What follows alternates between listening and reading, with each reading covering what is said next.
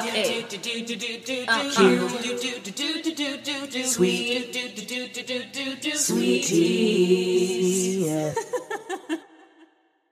everyone, I'm Wa. And I'm Chris, and welcome to Docu Sweeties. We're two longtime friends who discuss the riveting and sometimes trashy world of reality TV and docu series. Sure, but through our own lens, which is tickled by whatever we're feeling that day and the traumas we've lived through in our lives. And we're trying to make sense of it all for you at the same time, remaining steadfast in our desire to bring you at the end of the day some warmth and some sweetness. Hi! Wall like looks at me do that. you should see Wa's face, which I do my intro. She's just like, bitch, what are you gonna do? What are you Where's saying? this going? Where's What it going? happening? And can't Why you just can't you just say it the way you're supposed to say it every Yeah. time? You know, I know, but sometimes I like to think that people want a little, you know, a little surprise. And also, I don't know. I I have a tendency to want to just talk, and at the end of the day, hope that it makes sense at the end. Today, we'll be talking about 90 Day Fiance. We are happily ever after. We are season seven. We're episode three. And this one was called Don't Take Me for Granted. Like you, Wa, don't take my improbability for granted. Okay, I won't going forward. So, you guys, this was an okay episode. It's episode three, and we know we have 16 weeks of this. So, let's just jump right in. The stars of this episode were definitely Kim and Usman. So, Chris, if you don't mind, can we just start with Jenny and Sumit because they were so short and just Yep. get it done with? Yep. Okay. So, first couple that we are going to talk about is my favorite, Jenny and Sumit. I can't find a picture of them right now, but you know what they look like. There they are. Jenny and Sumit. So, it's the night after the disaster with his family, and we have Jenny apologizing to Sumit because now that she re- realizes what happened and Mhm. why that man went to walk his parents out as he should, that her reaction was completely inappropriate and unsupportive of him in a time when he was losing his family for her. Mm-hmm. And so she's like, You've done that to me before, and I just knew that you were leaving and never coming back. But then my thought was, Jenny, he did come back.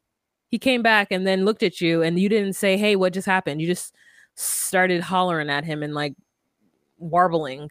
And so then he's like, Do I have to pamper you every time?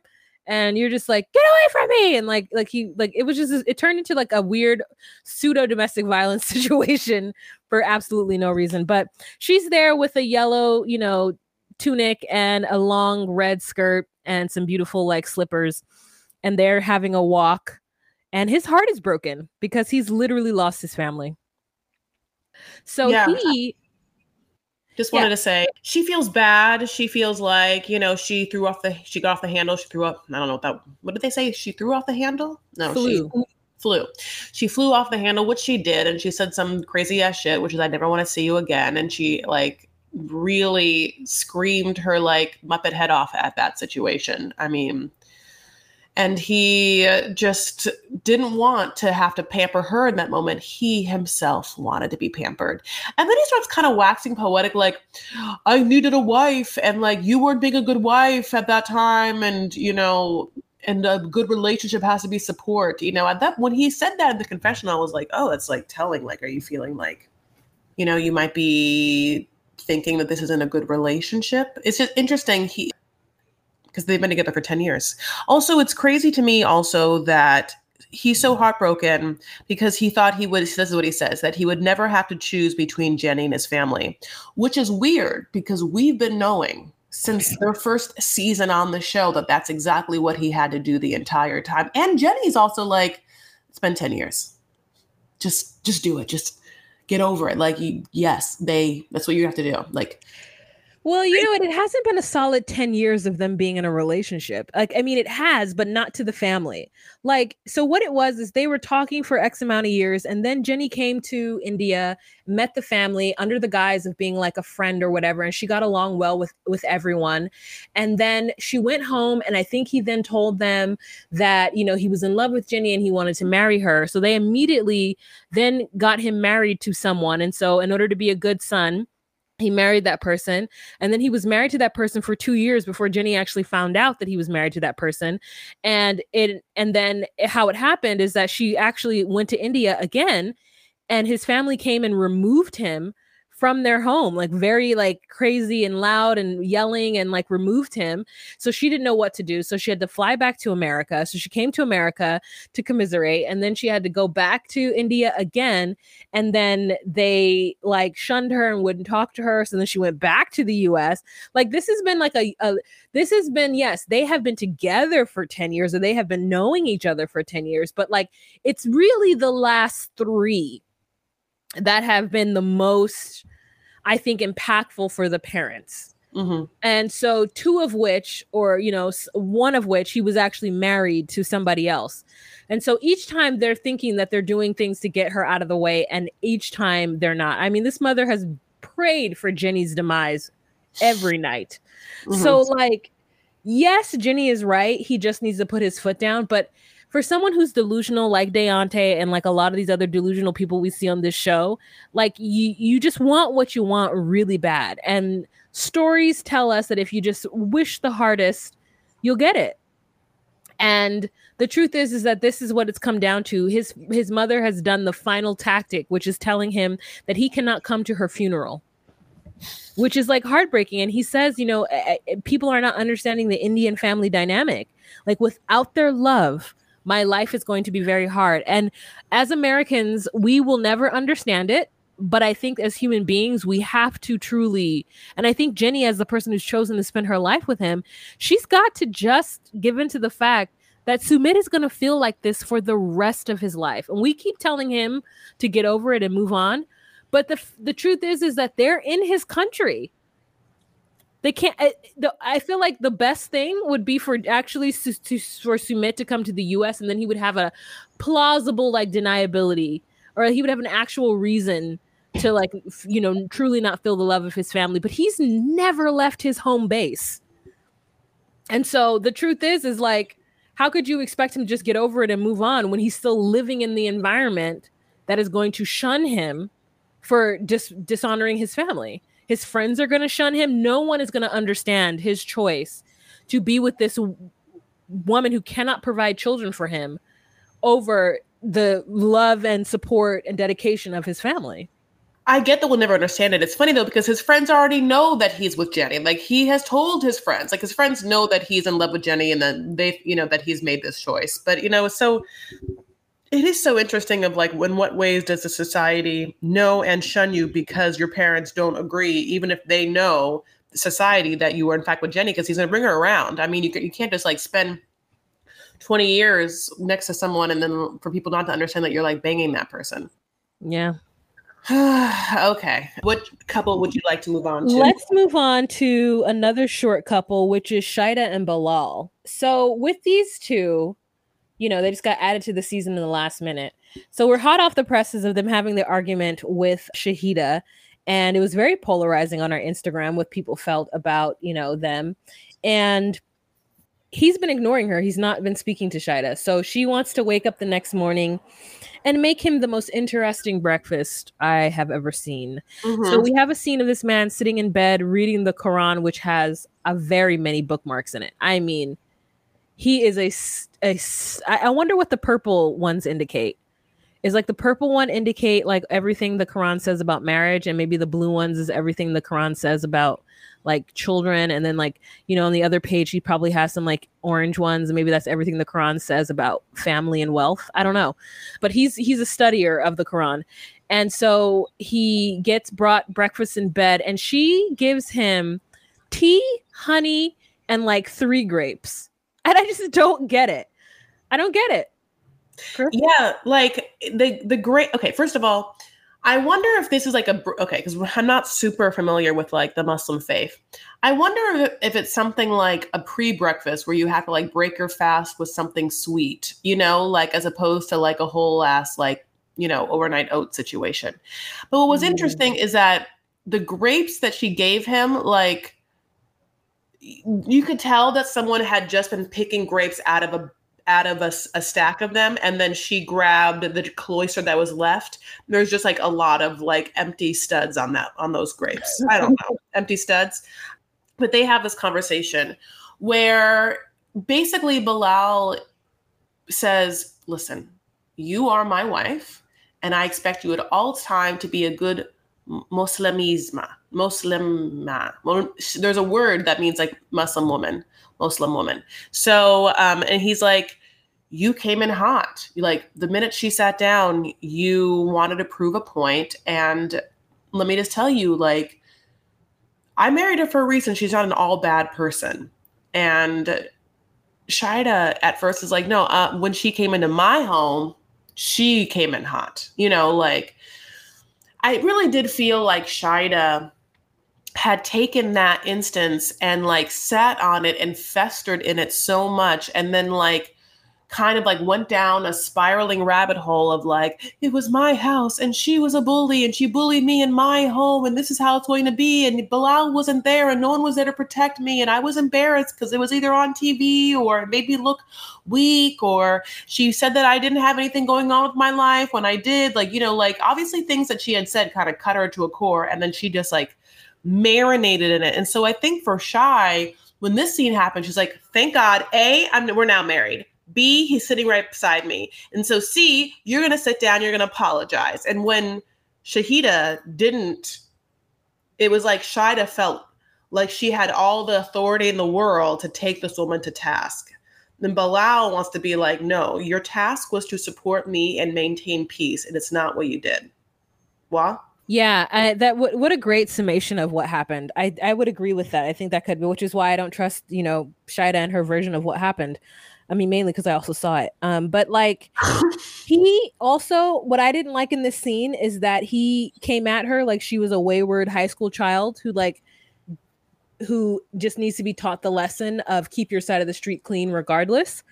And I felt like that wasn't fair because he like he says you can't let other people dictate your behavior. And I'm like, that's something you tell like a, a high schooler of like, hey, you know, just because she yelled and pulled your hair doesn't mean that you needed to yell back and push her. Like you need to take responsibility for what you did. And it's like that's not the point. Can you acknowledge that this person pulled my hair and did it and can you acknowledge that those were fighting words? Can you acknowledge that you know these things happened to me and then maybe I can like acknowledge what I did, but can you as my life partner acknowledge? And he refuses to. He he like doesn't want to hear any slander against shahida and he also like wants doesn't even want to talk about shahida's portion of it. Just wants to talk about her portion of it, which I get, but I think there needs to be some kind of validation that she requires from him of like, yes, Shaeeda did get upset very quickly, but also you didn't have to feed into it, you know? Yeah. That would have helped. Also, she's like, Bilal, I'm dealing with a bully and he she whispers it to him as though she doesn't have a, a mic on and then i also thought i was like you know you're not going to win this argument right that like he's not going to turn against his wife the thing he's mad at her for is giving up on the, on him and their marriage he's not mad at her for anything else like he likes Shahida. they have a friendship so you're not going to come in here and like call her a bully when he knows that she's not one like that is just it that just is what it is so she needs to change up her she needs to change up her story and wants her to re- to re- be behave like a dignified Muslim woman. And then she's like, "Okay, well, I guess I'll take responsibility for what it for what I did, and I just want to squash this." Again, this is her swallowing what to me she doesn't necessarily need to swallow because I understand why he's mad, but her him just holding her on or expecting her to live on this pedestal that it's impossible to live on and that it also isn't healthy for her. Like I don't I just that's the one thing for me with organized religion and this is all religions is this idea that the women specifically need to behave in a certain manner that's indicative of whatever household they're trying to create right? So bilal could get upset in the heat of business or bilal could get upset but if he gets upset it's justified because he's the man and so he knows better. But a woman must always make it's like stay stay sweet pray and obey. It's that sentiment that i don't like. She's having feelings, hear her out, and then be like, babe, I understand that's how you feel. I will acknowledge that Shahida did, you know, did act too much, especially when she was talking about where she was from as though she was going to fight you. That was wildly inappropriate. But here's what I need from you just because this is a precarious situation. I just need for you the next time this happens, it's for you to just remain calm and not say anything and just let me handle it. Okay, I do. I'm sorry that th- this situation happened. That's what he needed to do. He didn't support her in this moment. And then we could tell that she was going through something because this mo- woman got up in that morning and put her makeup on and decided violence. What is happening? On on the top of her eye, Chris. Yeah, it's confusing because this whole time we've seen like nothing but perfection when it comes to her makeup. But it's like she, yeah, she decided to put really dark eyeshadow. I mean, uh, up, up. Um, what is that part of the eye called? Wah. It's like so. It's not the crease; it's above the crease. So it's not only did she put it not truly in the crease, like not low enough, she also like put it up to her to, on her brow bone. So it's it's all the way up. There's no space for anything, and it looks like she put it on with a wet brush, and so it just didn't like apply evenly or blend well. Yeah, like she didn't put it on with like a fluffy ass fluttery brush. Either was like wet, like Was said, or like short and stubby, where it just puts the color there and there's no like moving it around and like it it it, it was confusing. No, this part was confusing in a, in a lot of different ways for us. Yeah. But yeah, it really ends with them being like, "Are we good?" and inshallah, which means God willing. It doesn't mean yes. Yeah, it does not mean yes. It God was willing. like, "Are we good?" Well, inshallah. inshallah. Let's see. Let's see yeah. what God wants. But yeah, it was so confusing, and it, you know, I just I it was a short scene, so uh, they didn't really want to give us much of them, which is fine. They also didn't want to give us any of Libby and Andre, which you know, which is I guess I guess fine because they did give us Angela and Michael this episode for the first time, and I mean, listen, obviously, if you're listening to this podcast, just you know, we're not going to ever be talking about Ed and whoever Ed's with. So I that person those that couple should just be taken off completely, and we should just never have to like cycle through this many couples. Do you want to talk on? about Michael and Angela since they yeah. were pretty short? Yeah. So uh, let's start with Angela, honey. Now, Angela, we haven't seen on an actual episode of 90 Day Fiance or Happily Ever After or whatever. In oh yeah, sorry. yeah, that's actually them. Sorry. So she looks different. Like obviously we've seen her on any of the streaming Woody Knots Knots, but it's been a minute. So this is the first time we picked up with her since we saw that she got weight loss surgery and she got the boobies done. And it was like that situation. And now fast forward to now. So she wants us to know that she's just like, you know, changed her life, honey. She's trying yoga, you know, like look at her in yoga. I mean, she has uh very interesting nails. Well, Either it's the 4th of July or she's a racist. Like, there's no reason for any American person to get the flag on their nails outside of the 4th of July, uh, personally, unless I don't know what's going on. Like, I was, I was on TikTok, and you may not agree with me because you and I have vastly different opinions about this, but I was on TikTok and somebody was like, whenever I walk down a street and I see a bunch of flags from different countries, I'm like, okay, this is a safe space. But if I walk down the street and I see a bunch of American flags, like I'm a little scared. And that is the way I feel when people wear the flag outside of a holiday. Like, I'm just like, what are you, wh- why, what's happening? What's happening? Because usually, like, this is kind of, you know, being a person of color in this country, it's taken on a different meaning now. It's like, it first of all doesn't mean to me what I think it means to like white people, but it also or like people who are like in the military but it also like makes me feel like yeah we know where we are thanks like why are you why do you have all these flags out? Like are you who are you trying to like what what's happening? Anyway so she's got her um america flag nails and she's in yoga and it's hilarious to hear yoga in a southern accent. I mean it just feels like out of out of time out of place. But they're there and she's acting a whole fool. I mean these are at least some fancy southerners and here she is, just like, ooh, uh, ooh, uh, uh. and then she goes to get something to drink, and it's a full Coca Cola. And they're like, well, we usually drink water, which I thought was snooty, okay? Snooty and rude. But also her response is, This is my water. And I said, Bitch, you deserve every single tooth from your face to fall out. You just paid X amount of money to get your teeth redone. And there you are drinking Coca Cola. Listen, I get it. Food is hard to let go of, but you got to let go of the, the Coke a cola. yeah, and just want want to make sure that we're like making that clear. Yeah.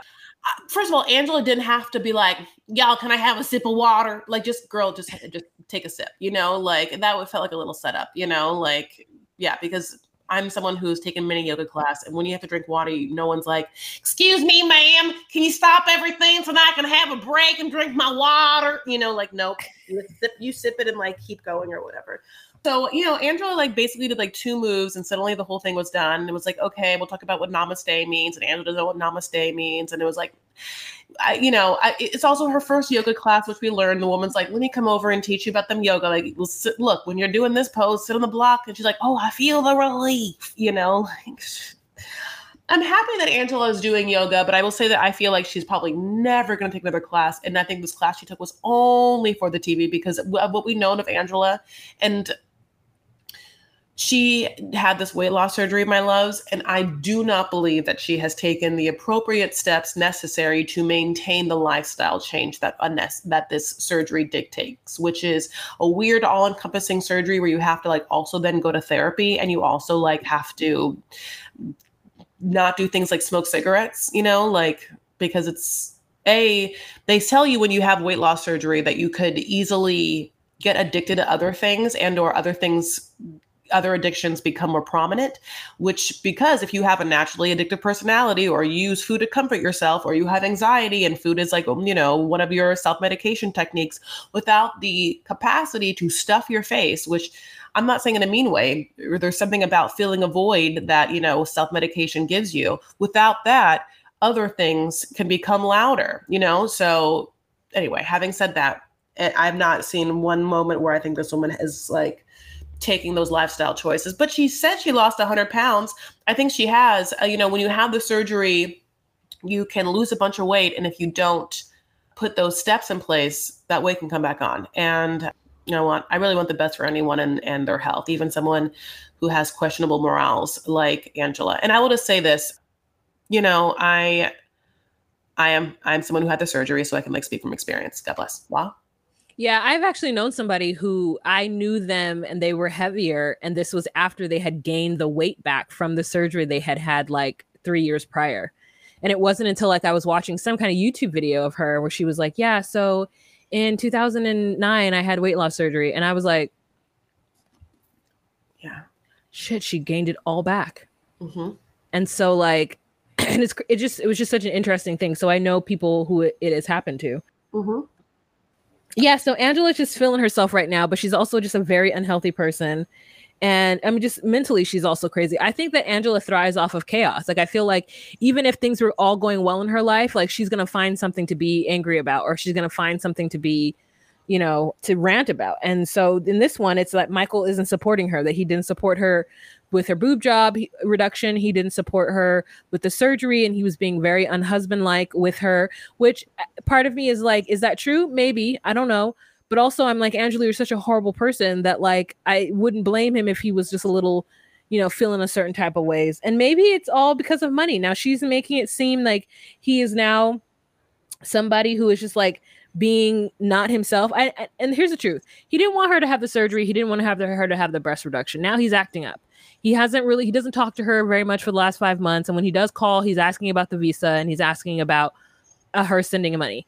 Now she did tell him not to have a job. So because she didn't want him to like i don't know meet bitches or like whatever yeah. she wanted to have control over him. Yeah. She says it's for other reasons but there's no reason that you would actually tell your man to not work so that you could work slave away in the us and send him money yeah. for his car and stuff. And so she then is now and she's always she's always not practiced what she's preached. Like she's had an Instagram, but she didn't want him to have an Instagram. So he mm-hmm. just popped his Instagram back up. And that's made her very upset because of jealousy reasons. And she really feels like because she's jealous, that he needs to then accommodate her jealousy by not having an Instagram. Mm-hmm. And so then she, you know, but she's always flirting. She flirt with the doctor. She flirt with anybody she can flirt with on camera. So imagine what she's doing off camera. Now she's found this man named Billy who is filling the void that Michael can't fill. And Billy is just he's just a leech. He doesn't want Angela. Nobody wants Angela. Yeah, I mean, he she calls this Billy person that she met, I don't know, on the TikTok because I do dancing videos, and she like calls him. She's like, "Billy, Billy, hi, baby." you know, it's like so loud, hi, baby. You know, like I can't even. And he, we learned that this Billy person from Can Billy from Canada was a stripper in the 80s and I mean, which was so long ago, Chris. Like it's crazy. Listen, I was born in the 80s, okay? And to then talk about somebody being a stripper from the 80s like that is even relevant at all is fucking bananas. That's like being like, "Hi, sweet baby. Remember when you was a stripper in the '70s?"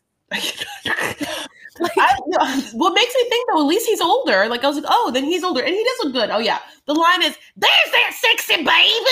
That's yeah. what it is. Which I'm gonna yeah. now. Every time you call me out, that's what I'll say to you. Okay, there's that sexy baby. There's my sexy baby. It looks like just her teeth are about to fall out every time she like explodes. I imagine when she speaks, there's just spit coming out. Oh, absolutely. Yeah. No, yeah. So we get to hear like Billy and her converse, and you know, he's obviously using her for TikTok views, which is like the LOLiest, you know, because like let's do another TikTok. Like, I'm hundred percent sure that like you can't wait to what dance with this woman who can't barely move. I mean, you know I'm saying at all. So he's talking to her, and she's like, I have something to say. Um, it's a little embarrassing but what would you think if I came on down to Canada? And he's like, come up, come up to Canada. Like, I mean, come up to Canada. And then she's like, I'm gonna have to bring a lot of bills, you know, to like see you dance. And like this man's like, make them 20s. Yeah. This man is also like, I don't do that anymore. I'm a painter right now. I just dance for fun. Eh, I just dance for fun on TikTok. And I think he's from Quebec. I think he's a Quebecois just because of his accent. He's he's giving like a little bit of an accent. And I'm also like, you know that he could just come down to the US. Like why is it that you want to spend money to go up there to him? Like he the, he could just he could just come. There's no he could just like Where's he gonna stay have, with all the grandkids? Like the like yeah. All, you know I mean all of Michael's grandchildren? Didn't she when she called them grandchildren Michael's grandchildren? I was like, ma'am, them not his grandchildren. Okay. Yeah. Yeah. But yeah, so then okay, so she meets with her lawyer and they talk about the fact that, you know, it listen, lawyer that, Lou. That application's been in there. So like at this point, it can come in at any time that he can get that visa, you know? And so whatever you're planning on doing, like if you think that you don't want to be with him let's got to pull the petition because you know then he could get it and then he could be here and she's like you know and then we also learned like one of the shady things that happened was that he had asked for money and she was like no i gotta give it to our grandchildren and he's like okay then he put up his instagram and it was like mild extortion like either give me the money or this instagram is going to be up or something like that yeah She's he's like, I'll take down the Instagram if you send me 5k. Yeah. And in what scenario? Yeah. It, Eh, okay, so either either Angela has gotten a decent amount of money from all the things that she's done with this show in order yeah. to just have 5k on, on deck. Yeah. Which is like great, good for her. But also like the extortion is dumb because literally all she has to do is keep up that damn Instagram. I don't care. I'm not sending you 5K. Like what it is that he's asking her for in exchange is so stupid. That for her to be like, he's now trying to extort money out of me. Like, Angela, the fact that you care so much about this Instagram when you are out here doing God knows what with God knows who in your DMs is crazy. Yeah, I think, uh, first of all, I have this picture of her too when she's really upset.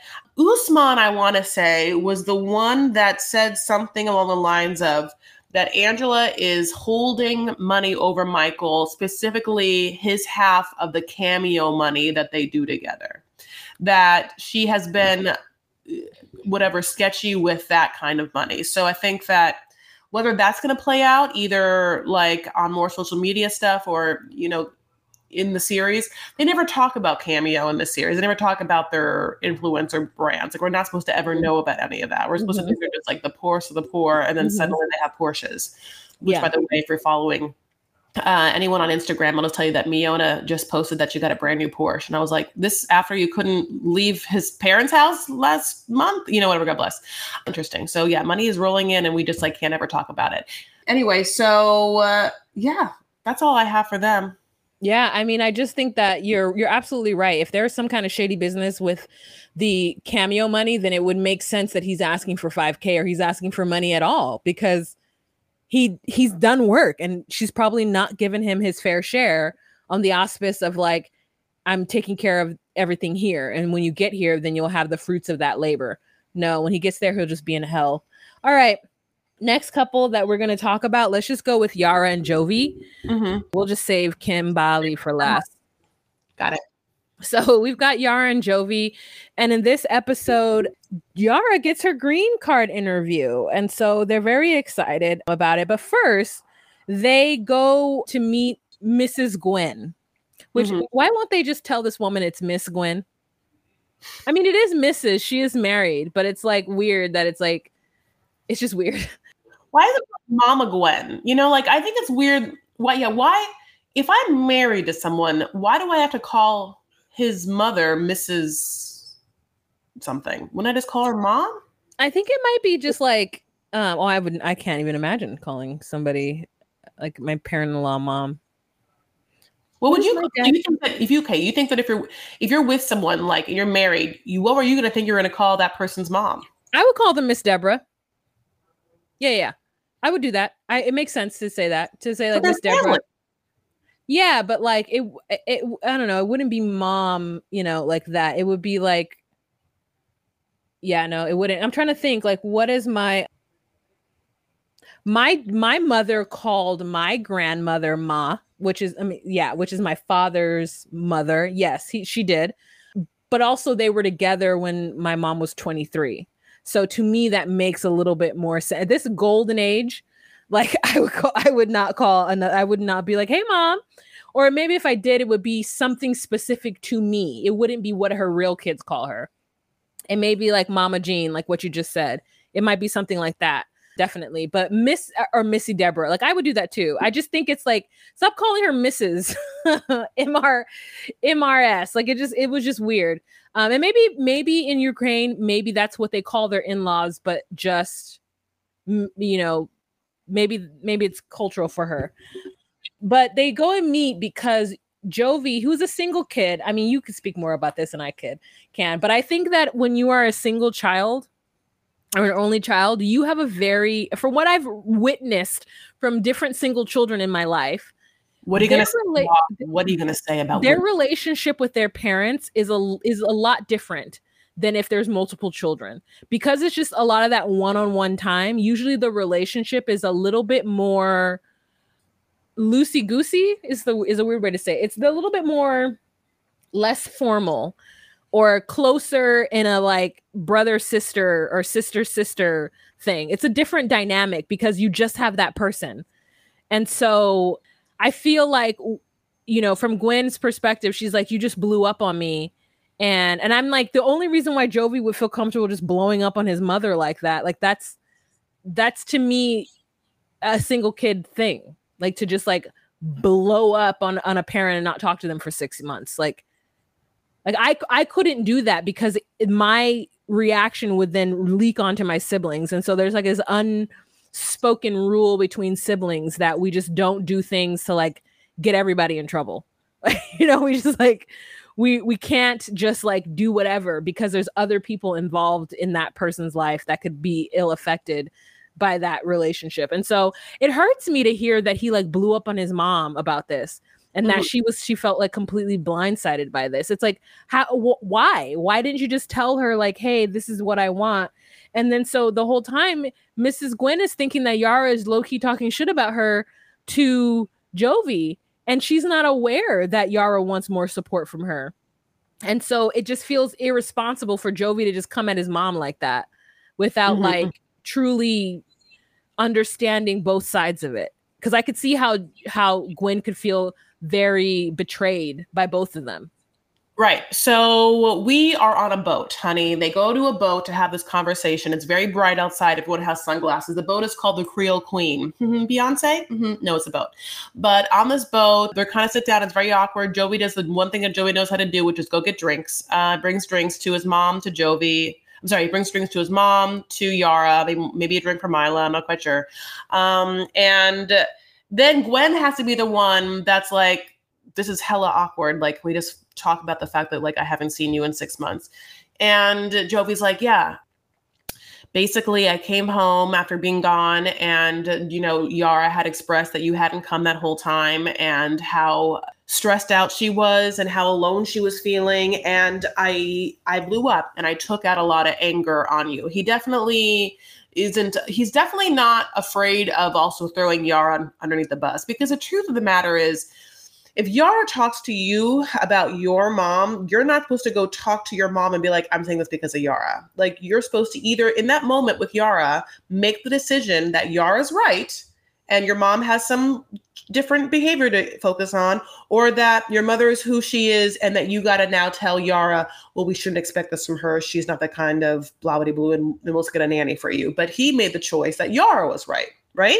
So then he goes and tells his mom, blows up at the mom, and whatever they have a very simple conversation where the mom is just basically like, I love being a grandmother, but I'm nobody's nanny. And this is the cultural divide, I think, between Yara and the Ukraine or some other ethnic populations that that have like a community mentality when it comes or a village takes a village to raise raise a child that kind of thing where families are very close. There's probably a lot of family dinners. It's, you know, probably during the holidays or during birthdays, or probably just a lot of kids running around. It's just a different thing. That kind of environment, that kind of culture, that kind of family is different. Jovi's an only child. So as we say, Miss Gwen says this, which is like, yeah, I can be around Mila, you know, like for sure, but I'm not trying to come and take over childcare responsibilities. And listen, everyone can make whatever choice they want to make and i think now that we hear this we realize that like that's not where her mentality is or her mindset and yara says over and over again that miss gwen is a great mother-in-law but is a different grandmother than she thought she was going to be you know? And it makes me sad a because i think that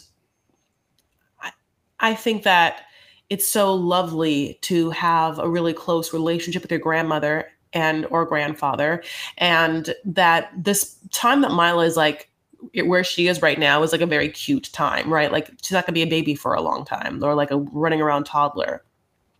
Also i do feel for yara because you know miss gwen also realizes this person has no one no one. This person is from a different country. All she has is like two friends that we just met, and like we don't trust them with a baby, not one. And like she has no one. She doesn't have her parents. There might be like a war happening where her parents live. You know, like it makes me a little like, come on, Gwen, come on. You can like you should you should be checking in like once a week and being like especially if you know your son's gone to be like now that jovi's gone for this month you know let me come up and like support and hang out with you and whatnot. You know, I think for me, it would be a kind of more graceful, eloquent, loving mood. And having this, like, I'm nobody's nanny idea, it's like, look, that's your choice. You aren't anybody's nanny and you do live three hours away, but also, like, what are you doing? Like, you have one child. You have Jovi. It is, I mean, you might have a job, but I don't even know if you do. I feel like you probably don't. Well, yeah, I mean, her Cajun accent came out more in this conversation. I've heard the whole entire last two seasons of them, and mm-hmm. I loved it. But yeah. I do agree. Like the the soundbite says, "I ain't nobody's nanny," but it is it is. She does go does go on to say, "I thought that Yara and I had the conversation or the kind of relationship that would be where she would just call me and tell me if she was struggling." And so, like you know, she maybe has this kind of idea that Yara doesn't need her support, and Yara is over here like, "I miss my friend. I miss Gwen coming and talking."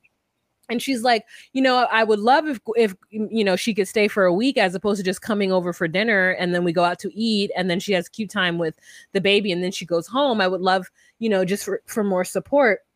But yeah i do think that jovi was wrong for absolutely throwing yara under the bus as though like you know yara was the one who put him up to it. And I, I think they came to some kind of resolution and Gwen was like, I didn't know that that's what was expected of me. I did not know that. And I'm like, that's so interesting. It's so interesting that that, you know, because I feel like she does come from that kind of culture. Like, I don't know, if she's like very Cajun.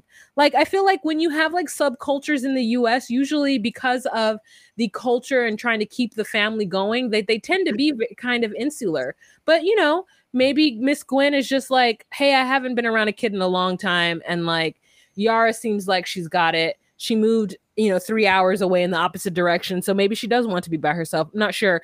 But Yara did say that, like, you know, if it were her mother, she would have to like kick her mother out. Like she would mm-hmm. have to be like, no, you got to go. Mm-hmm. And then we see her mother, and I'm like, that that does look like a mom that would want to not only just want to be around the kids the whole time, especially because when Yara tells us about her childhood and how her mother had to do what she had to do to survive and work, it's it's it it would seem that she's just like ready for to be the parent she couldn't be to her grandchildren that she couldn't be to her actual children. So the next scene that we have once they have that resolution and Mila stops crying and goes to sleep is that Yara has gotten her green card and first Jovi makes it seem like, you know, something is afoot and it scares her to death and she's gotten her green card interview, sorry. And then they start to talk about the things that they know about each other and she's like, What's my favorite color? And he says the color that I think it would be, which is pink or some other pastel color. And this woman says that her favorite color is beige. I get it. I, I, I felt that. Oh, tell us more. Oh my god, I'm li- like it's a neutral newt. She wears it all the time. She's right. She was wearing it uh, at the Creole. She wear she wore a full beige like lounge thing with like another like tan, kind of slightly obviously beige or tan color backpack. The woman loves a nooch, honey, and I think beige is so classy. Ugh, I love taupe, I love beige, I love tan, I love a caramel. You know, but like any color like that, I'm like happy to wear like head to toe. It's not my favorite color. Obviously, my favorite color is gold. You know, we know that. But if it wasn't gold, I could see myself liking a beige. You couldn't see yourself being a pink? Uh, you know, over pink, no. I have a thing, I have a momentary fascination with neon coral, which can be considered pink, but like it's a very specific pink, and I wouldn't be wearing it all the time. And if I found it, I'd be very happy about it. I like I like neon pinks, maybe, but like for instance, you're watching this on Patreon right now. Oh my god, there's a Patreon? Yes, tell you about it. I will. $10 will give you full streaming access to every one of these podcasts with our beautiful faces. And by beautiful, I mean I have no makeup on. I'm so sorry about it, but also pictures we put up the cast. We have a pink and yellow like thing. It's fine. You know, these colors are fine, you know, but at the same time, it's not beige yeah, I love this conversation when they're like, we have to prove that we're a, you know, we're an actual couple. Like, and this thing, Mila's not going to do it for us. We got to like answer these dumbass questions. What's your favorite food? And she's like, well, yours is chicken parmesan. What's mine? He's like salad. She's like, there's a billion salads. He's like grilled chicken Caesar, which I thought was very astute. He was just like, what does this bitch usually order? Grilled chicken Caesars, you know? You know what? But it's, it's crazy because that sounds like the K1 visa thing. Like the green card one is not that. So th- they were, were going on and on. And I was like, you guys, you already had this conversation when you got your K1 visa to come here. But it's funny that they don't know that she, that I, I think it's crazy that her favorite color is beige. That's so weird. What's your favorite color? Oh, yours is purple. Yeah. Okay. And your favorite food is ramen. yeah, I guess. Also, no, yes, that's my favorite food that I can like get oot in a boot. But like my favorite food, like I, what I could eat every day, would be oxtails. Oh, you whenever yeah, whenever my family's like, "What do you want?" I'm like, "Who's making the oxtails?" So why? Like you know, I used to love my dad's, and then I like switched to my mom's, and now Sawai's is the best. Wow. Truthfully, Sawai's food is the best of everybody's food. oh, she's a great cook. Your dad is also, but your dad's also a great cook. I mean, one time I had him cut onions, and they were like done by like a Michelin star chef. They were like so beautifully uniformed. Well, you you know what my favorite food is? Stuffed grape leaves? No, macaroni and cheese. Okay, I didn't know that.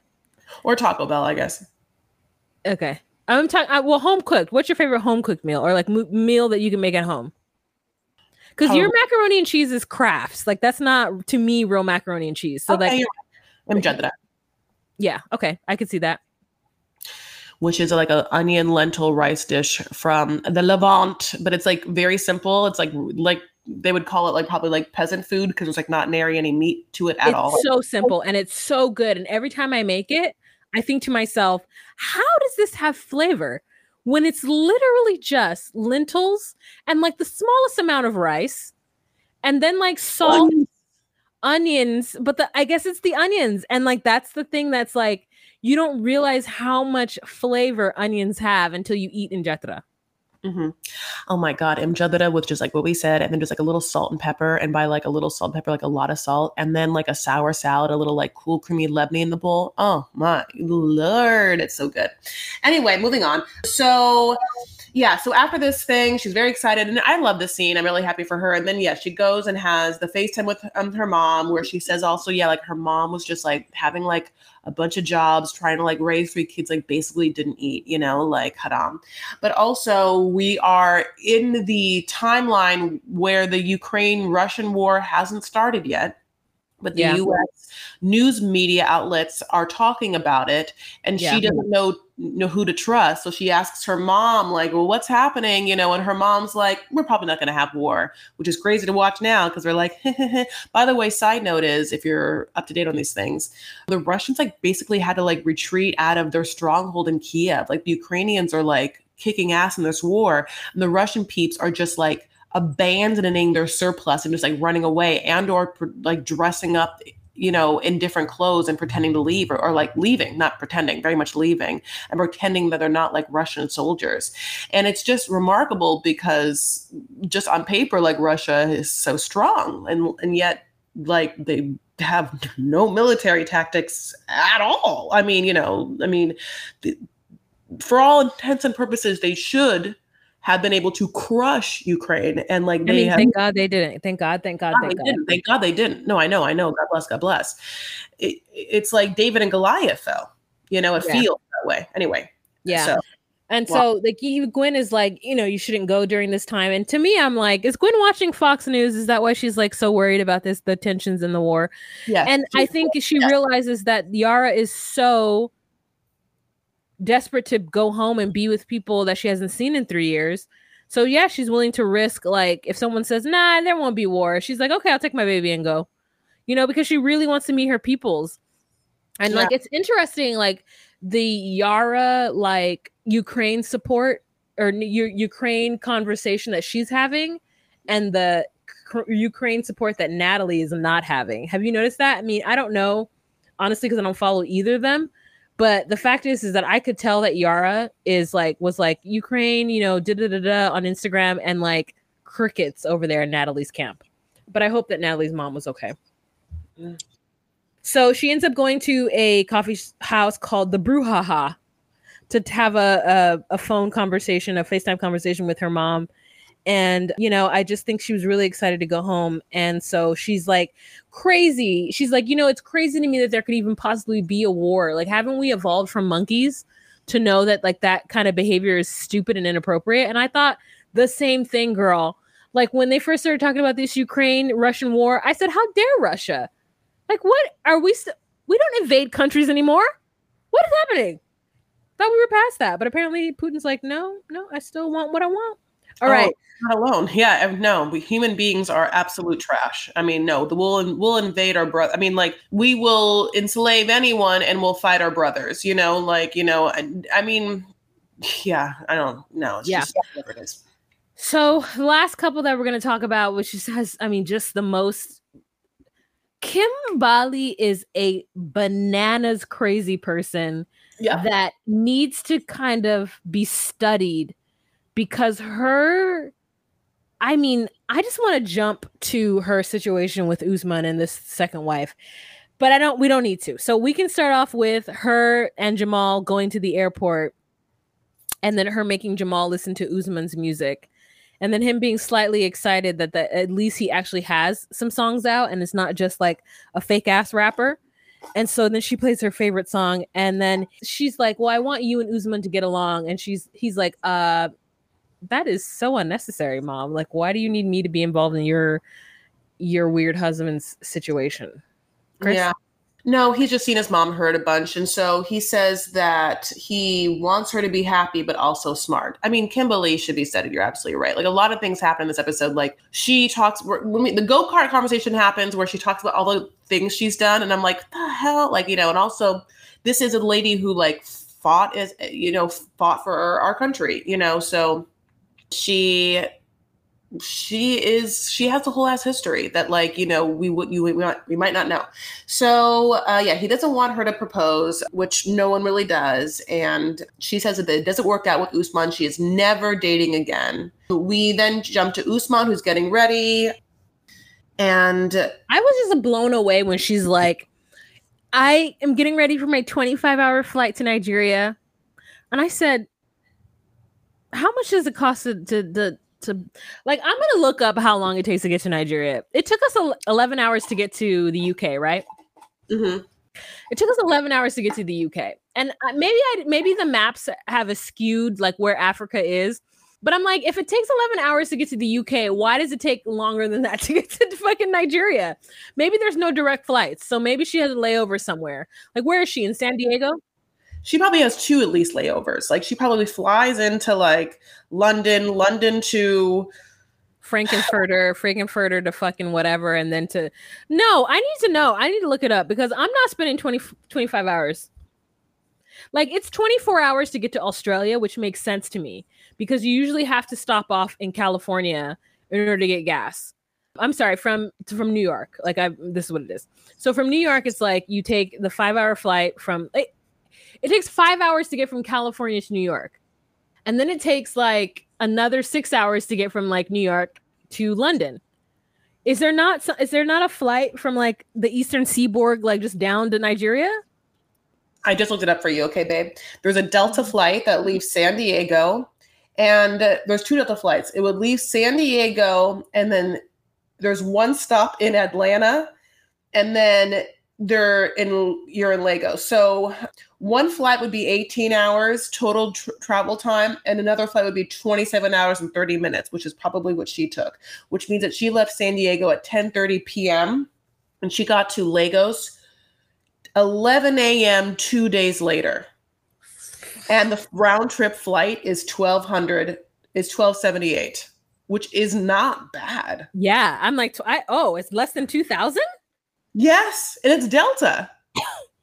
this is wow. not even like you're not even flying like you know a frontier to spirit blah blah bloops you know wait a minute so she went from san diego to i mean no your flight thing says san diego to atlanta and then atlanta directly to lagos uh-huh there well, is yeah there are flights like delta and air france where two stops and dtw which is i think dallas or i'm not quite yeah, sure it's dallas mm-hmm. I don't know what CDG is. Oh, Charles de Gaulle. So that would be 23 hours and 47 minutes if that was two stops, Delta and Air France. And there's also a Delta and, and, and Virgin Atlantic where you would go San Diego to JFK, JFK to London Heathrow, and then London Heathrow to Nigeria. No, that's too long. I mean, we had a direct flight from with Air New Zealand to London, right? Yeah, I mean, I also just that's what I did. I there was a United flight that I took from J from LAX to London Heathrow. It was eleven hours. I mean, it was. You know, nice. I think I think it depends on whether or not you require time off the plane. I don't require time off the plane. I will spend a little extra money. Like when we did the Air New Zealand to London, that was a hell of a trip. I mean, like there was a time I'm, I've talked about this before. There was a time where like we had this like seating where we pulled it out and we got to like kind of stretch our legs out uh, below us so we didn't have to just sit upright the whole time and then there was a mm-hmm. point where like chris went off to get some wine and i walked down the aisle and it was one of those three seater like those three aisle planes which i had never been on and I said, Where's this bitch? Where's she's gone to? So I like go to the bathroom, I'm looking around for Chris and I don't see her. And then I get into the bathroom, I come out, I get to her seat, don't see her. So then I go back and I'm looking for her again. And she's in the corner, like sipping wine with some people. And I'm like, she looks at me sheepishly, like, Oh, hi. it's like, where the hell have you been? But like, that's what you gotta do. You gotta get up and listen. Like, yeah, travel tip. You need to move when you're on a plane like do a lap or two. I mean i always do a forward fold you know i don't care if my butt's in someone's face you know like i need to get things moving. Like it's hard for me to just sit in one place like those seats are never comfortable. I like dry up on a plane like like i'm in the mojave desert. Like my whole body just like gets rid of water. Like it's really, really hard. But anyway, let's talk about mm-hmm. whatever we're talking about, which is like Kimberly and Usman. Kimbali. So she gets in this plane, and one thing that she's worried about, or like she's like wondering about is like, is he gonna kiss me or whatever? And he's also like, am I gonna kiss her? Like I want to kiss her, but like if there's too many people around, I might get embarrassed, as Wall would say. So she gets off the plane and she like runs over to him, and he is standing there, honey, with like all the stuffed animals, just like a bunch of stuffed animals because he says that, oh, she always brings me gifts, so I'm gonna give her gifts too. Fool. They they they made the same caliber gifts. Don't she got you PlayStation. she got you a PlayStation and a laptop and various amounts of shirts and jewelries that have your name on it. And you're gonna give her two stuffed animals. And if uh, honestly, one of them was probably I think a raccoon and one was an owl. And so if that were Luis from Molly and Luis, he would have been very upset. What is that? A duck? I don't know what it is. Yeah, so uh, they do see each other. He does kiss her, which we all were like somewhat happy about, you know, like so you really I want the best for Kimberly and she has such a fragile self-ego and I really feel like she's a good person and if all I want the best for her, whatever, God bless. So um I do think she's absolutely crazy though. So they kiss and then uh, they're excited to like spend some time together. The plan is they're going to have some days of fun before they go meet the parents or whatever and they get into their hotel and the hotel's lovely you know like they're very pumped to be there. You know now it's also time for her to give him gifts. He makes this comment where he's like okay but if it's too big i'm not going to accept it which is because i'm sure he got such flack about the laptop and the PlayStation 2 last time. She does give him the things that you said, like a bracelet that says his queen and her king, and shirts with their faces on them, you know, stuff like that. And also, yeah, she says the thing that she says the thing that I often say is that I am a gift giver. I'm good at it because I am able to kind of key into what a person might want based on the things that they have exhibited or shown me and mm-hmm. when I can't figure out a gift to give to somebody, I'm very angry because I'm like, what is where are my powers? Where have they gone? And so she says that her giving gifts has nothing to do with her trying to buy him love, but everything to having to do with who she is as a person. And uh, that if she feels like she wants to give a gift to somebody, she will. And he makes a joke that, yeah, if Kimberly's gone from you for a week, she'll come back with gifts.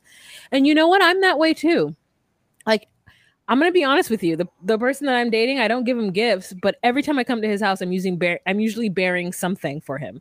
Like if it's like cashews or fucking fruit from someone's garden, like I'm always bearing something. Like here, like at the last, you know, I mean, not always, but for the most part, I'm bearing something. And it's not because I'm like, oh, I want this person to like me. It's like, oh, I'm going to their house and here's this thing and I'm gonna give it to them.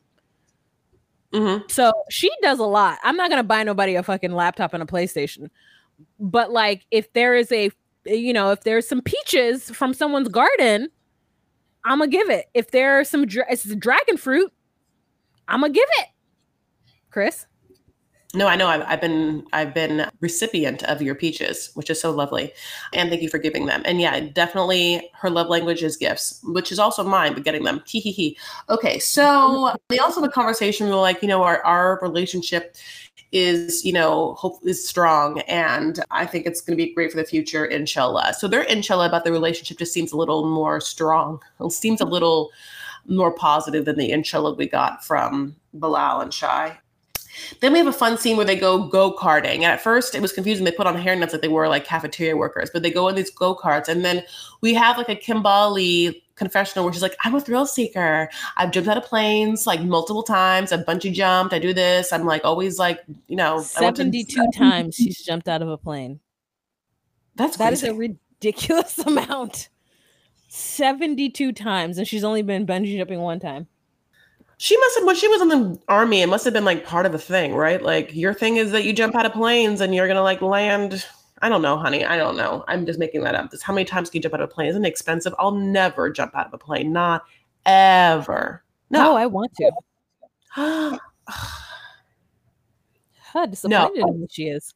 So yeah, I mean, we we we do that, and she tells him this is now. By the time we get to the go kart, she has mentioned twice that there is something she wants to talk to him about, but not now. Okay. So they finally get to the go karts and they sit down and he she's like, "There's something I want to talk to you about." But he's like, "Well, just say it, God damn it, just say it."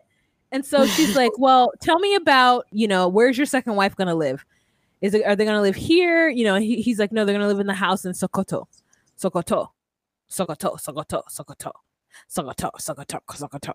And then she's like feeling some kind of way because that's where his family lives. And he's like, Yeah, that's where, you know, th- that's where my wife is going to live. And then she's like, Okay, well, great. I'll just stay in San Diego.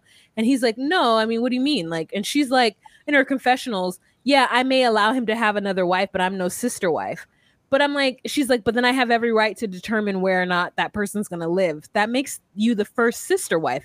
If you feel like you should have any say about what the second wife does, that makes you a sister wife. And first of all, don't talk shit about sister wives, okay? They're great people. And if you would just lean into the fact that you were gonna have a fucking sister wife, then you wouldn't have all this problem. You're the one who's trying to keep this man when you know that your eggs are nothing in your body and you know that he needs he needs a family. So don't try to like get mad at him. I'm just so, so angry about this conversation, Chris. Yeah, you are angry. I was, you know what? I thought it was interesting because they're having the conversation over what looks like the yummiest fruit punch, you know, like with one of them curly, swirly straws. You know, they must have been like, remember the go kart track we were just on? We made a straw that here you go. And they just like get to drink this like frozen fruit punch. I wonder what it tasted like. It looked so good. But yeah, she's crazy. She like, she like, it's, she almost acts like she's done a whole bunch of research on the cultures of of you know Nigeria and like what that means, but also like doesn't seem to understand what it entails. Like she has made very decisive assumptions on what it will be and what it won't be for her. You know, she's like, the first wife means I can like, yeah, say whatever I want and tell you what to do with the other wife. Like I get to make all those decisions. And I don't think that's what it means. And also why do you care what town of Nigeria his second wife lives in if you were going to be living most of the time in San Diego? Except that she really thought that she was never, ever going to see this person. Not ever. She was never, in her mind, she was never going to look at that person. That she just crazy. the mother of his kids. Well, you're gonna, yeah. you're gonna, are you gonna think? You, in my mind, I was like, but you're gonna. So in your mind, are you gonna ever see the kids? Yeah, no, she doesn't think so. Which is bananas because like he, she who has the bebes makes the rules. Like he will be forever indebted to this woman who's had children with him. And you want to live in San Diego in your little bubbit, bubble, bitch, you better get your ass to Sokoto and go live there with his family and that second wife so you can actually run things in the way that you think. Then she's like oh i'm going to make him bleach his, his penis before he comes to me. The idea of her being a, a, a sister wife is so abhorrent to her that you should not be with a man and allow him to have another wife. Absolutely. because the truth is is that the whole purpose of this is to have one big happy family not just him splooging some random woman in a back alley and have a baby to bring home to his mother. Like she's so rude. You don't want to meet the baby? That's a baby. Yeah, I completely agree. I also feel like she doesn't yeah, she doesn't know why the culture dictates certain things. I'm sure he's Muslim, I think if I remember. And definitely the same with F- definitely this is true with like FLDS members, fundamentalist Mormon church members, which is the idea is the bigger the family, the closer to God, you know, like that we all exist and us living all together and in this way is how we worship our God and how we ensure a pathway to heaven and such things. Like there are there are like and whether that's true is obviously that's what i'm talking about. It's why there are certain things in place. So she doesn't know what she's talking about is the whole point. So the fact that she even like asserts anything about like well i know the first wife gets to like no you don't. You don't know anything about this. You don't even want to do this. Yeah she obviously does not want to have any other wives. She's very much like angela that way but like for some reason she's trying to talk herself into it. Yeah then and then she gets mad at him mm-hmm. for bringing for talking about it and then he's like, But you brought it up. And she's like, All I said was, Where is she going to live? I didn't bring it up. Bitch, that's bringing it up. What the fuck are you talking about? Where's she going to live? You didn't say where you're going to live. Yeah. She, you're like saying where, yep, absolutely. Yeah. It was like that's you think that he's just going to, you think that he's just gonna fucking live with you in San Diego, living this humdrum fucking life with you and your mama, and then have his children just be raised back home? Like, without what are you talking about, you crazy person? Why would you even want that? As a woman who has a son and a f- baby father who was shit, why would you want your your husband to be poopy to his kids and his and his other wife? You're just crazy. Poopy, wah. You're right.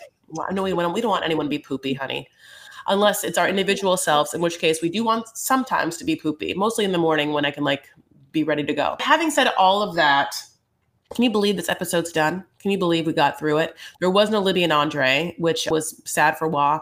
And again, we don't talk about Pred. Pred. We, someone called Big Ed Big Pred, and I think it's Mika. I forgot if, if you were listening to this, like I forgot who said that, but it was so funny. It's on my it's on my YouTube channel. I just kept fast forwarding and being like, why are their segments so long? And then just seeing him like a toad upon a lily pad this man is must be uncomfortable every day of his life. Like I could just imagine that his bowels are backed up, that his belly is heavy, that he's just like sweating constantly.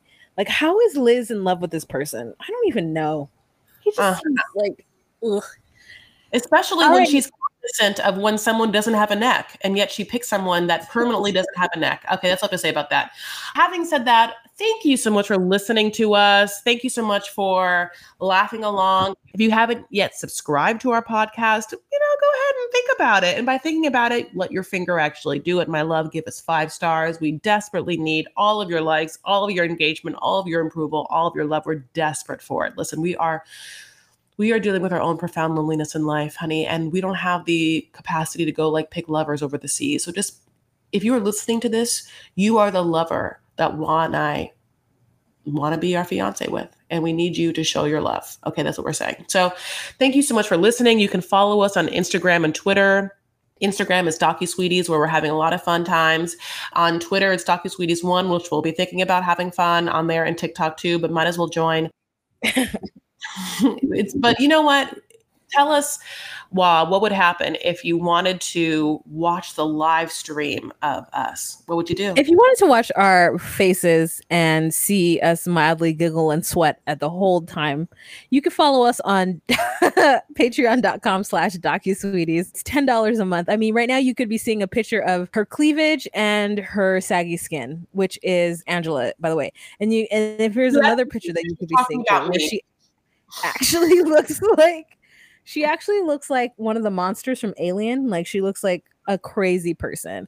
Look at her teeth missing on the side. I, do want her her jewelry game though. Like her her jewelry game to me is on point. It's very 90s like swap meet jewelry. So that's Angela, by the way. So yeah, if you guys want to like, you know, support us in that way, $10 a month please do so on Patreon and we would absolutely love you for it. I don't know, those of you who are watching me right now, just be real relaxed. I've had some wine and I'm also no. very tired and I have more cleaning to do. So, like, I don't know what my night's going to be like.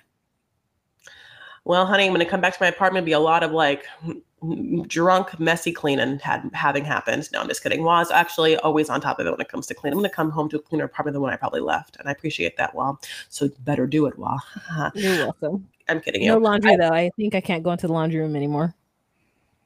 No, I get it. It's probably very hot, so just take it off the bed, leave it there. But having said all of that, we guys, we love you guys so much, and we're so thankful for you. We want you to have a really fucking great week. We want you to do it to it and be the light and love that you are inside, radiated out to others. Right, Wa? Yeah. Uh huh. Mm-hmm. all of that sunshine coming out your pores and like chakras aligned and spirits asantu namaste. Namaste. Bye guys. Bye